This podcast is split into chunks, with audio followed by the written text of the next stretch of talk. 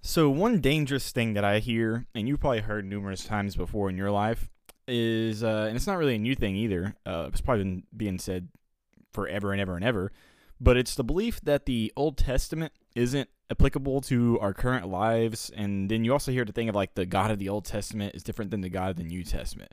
And both of those things are really dangerous. I think obviously the Old Testament is very applicable to our own lives. Um, you know, if you ever read it, I mean, some of the stuff may seem different, but you know, if you hear, oh, well, this guy's a farmer, and you're like, well, we don't really have everyone being a farmer nowadays. It's like, no, but you can still like apply that to how you should be a worker, and you still understand the concept. And then also, the God of the Old Testament is the God of the New Testament. There's no, oh, well, God was different back then. It's like, no, God is the same always and forever.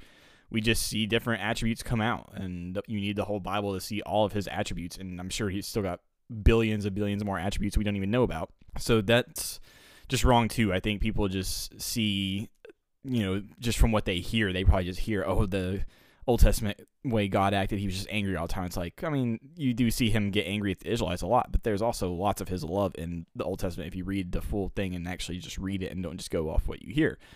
But besides that, I think there is a another uh, really dangerous view that I've been hearing a lot, and this one, in my opinion, is more dangerous.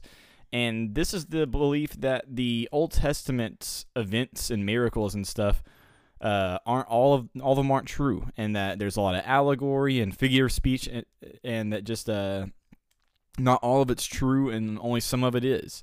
And you know, you hear this in the Christian circle, and that's why I think it's so dangerous.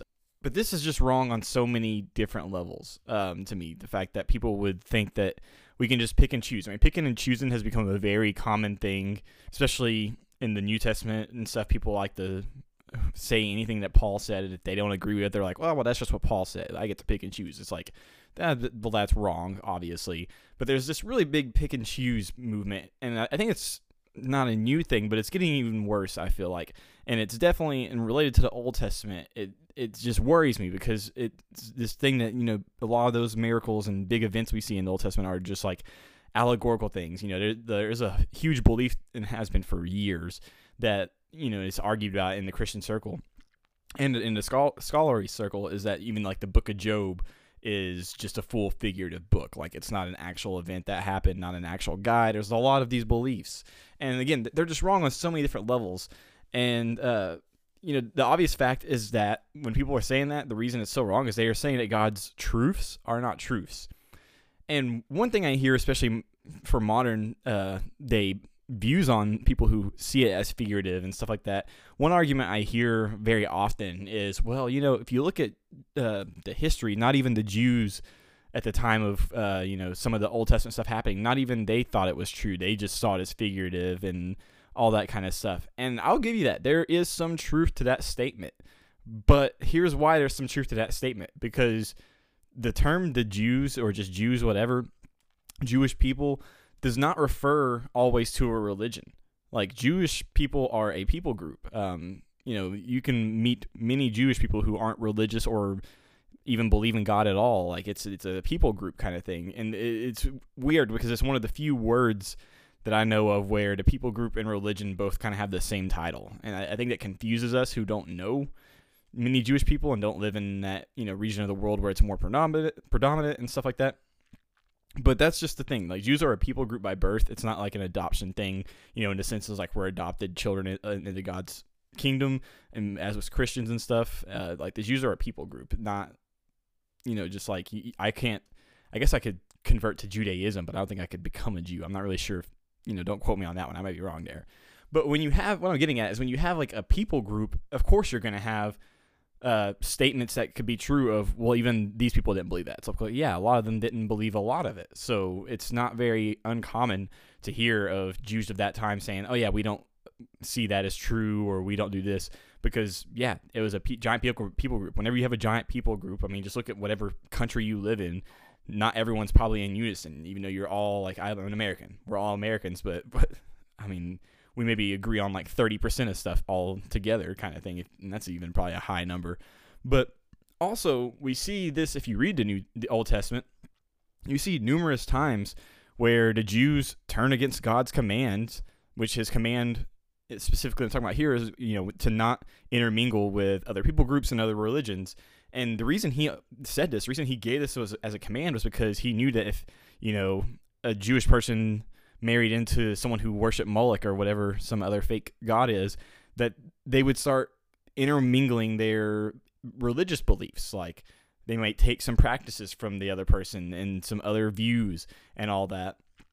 And so with that, where we, we see numerous times, I mean, I think in one of my episodes I even talked about it, like, you know, the Book of Kings. Almost every single king you're reading, it's like this guy did not do what the Lord wanted. He turned to idols. Like you see so much of this to where it's like, yeah, like I a lot of them probably didn't believe it because also like their whole religious belief system was just corrupt. It was really wrong, and it had far bigger problems than even just whether or not they believed the Old Testament was literal or figurative. Like they had problems past that that they still needed to work out before they even got back to that bad problem. So they, of course, would have these different views back then because not all of them even held to the view of God's truth anyways. Like they had intermingled and they just, you know, weren't fully all invested in this thing. So that's kind of a, a, a bad argument to say like, oh well, the Jews at the time didn't believe this. It's like, well, that that doesn't tell me anything because you're assuming that every Jew ever believes this anyways. Um, and just to throw in, uh, many Jews of old and new do indeed believe the Old Testament was literal. Um, it's not like just all Jews were like, oh, we don't all believe this kind of things. It's like many still do and always have. Um, but you know, I just think that for you to believe in Jesus and to believe Jesus was who he said he was. I mean, Jesus was God. He said that. So I think for you to believe these huge claims, I think you have to believe that the Old Testament was true and literal. And my reason for that, like the reason I think we have to believe in literal Old Testament was because Jesus believed it to be true and literal. Like he didn't subscribe to this, some of it's figurative, some of it's not. He believed it to be true and literal.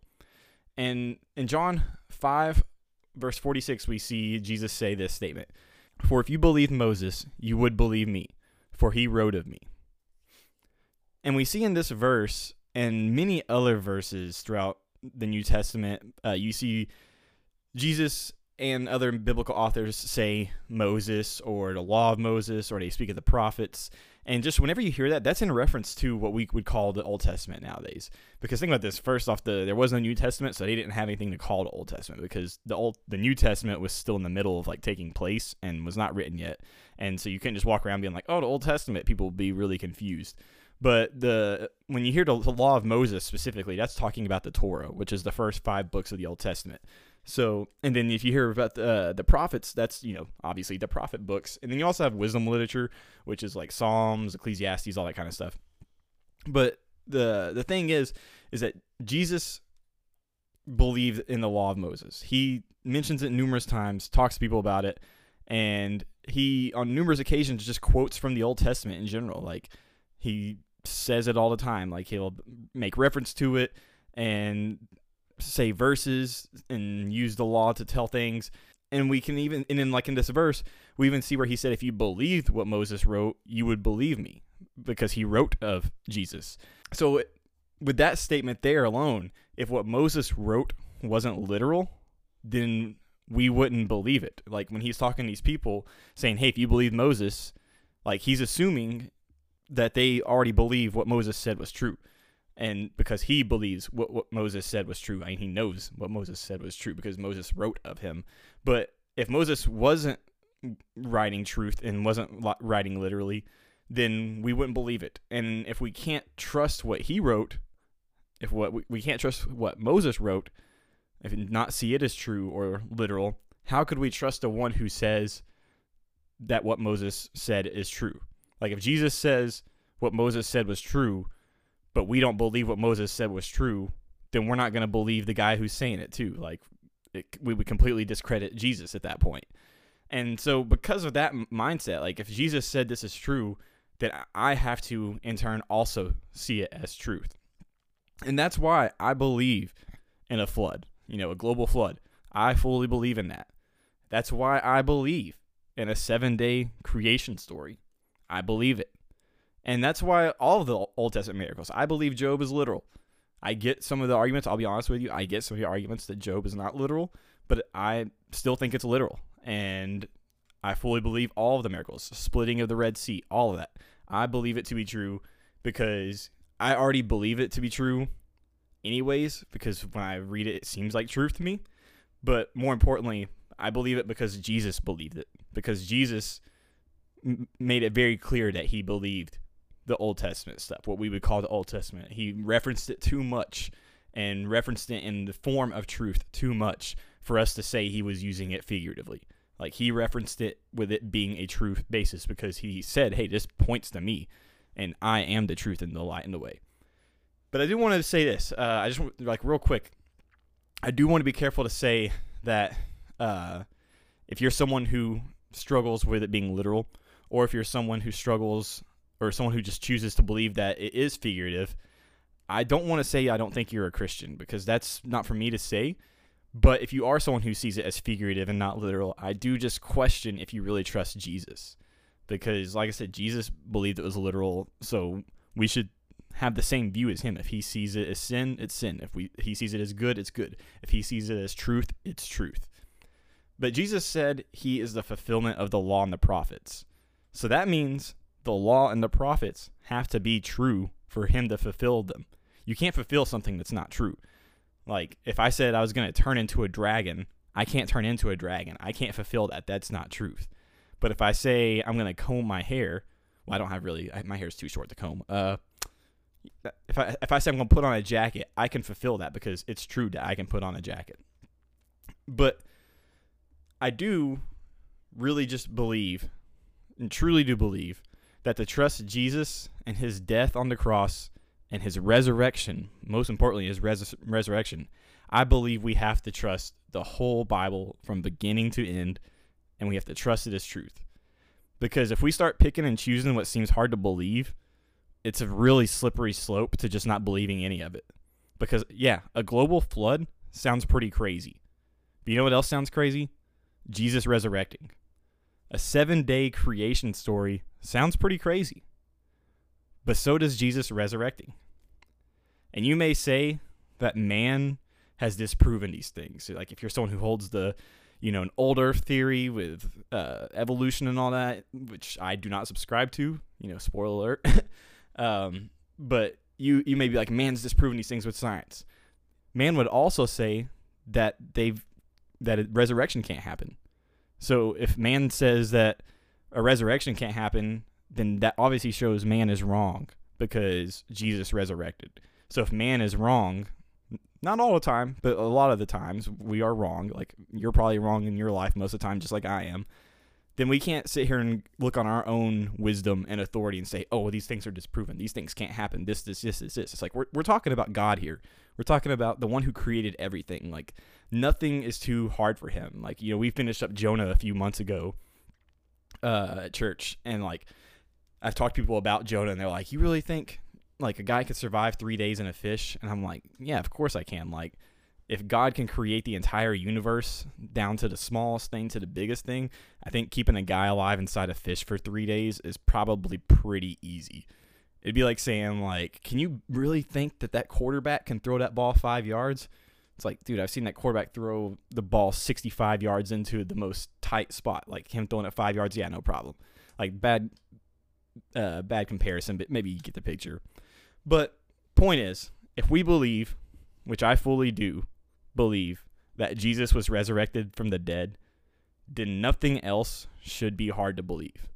When we think about the power of God and what he can do, nothing should be hard to believe. Any story in the Old Testament that seems crazy and hard to believe, if we fully believe that Jesus was resurrected, it shouldn't sound that crazy in comparison. Like the most crazy thing we believe, in my opinion, is that Jesus was resurrected. Like we're saying this guy was dead for three days, rose from the dead, came back to life, showed himself to some people, ascended to heaven. Like that sounds crazy, but I believe it happened because that's how awesome Jesus is. That's how awesome God is. And so believing that makes everything else easy to believe. But that's just my take, and I'm not a pastor.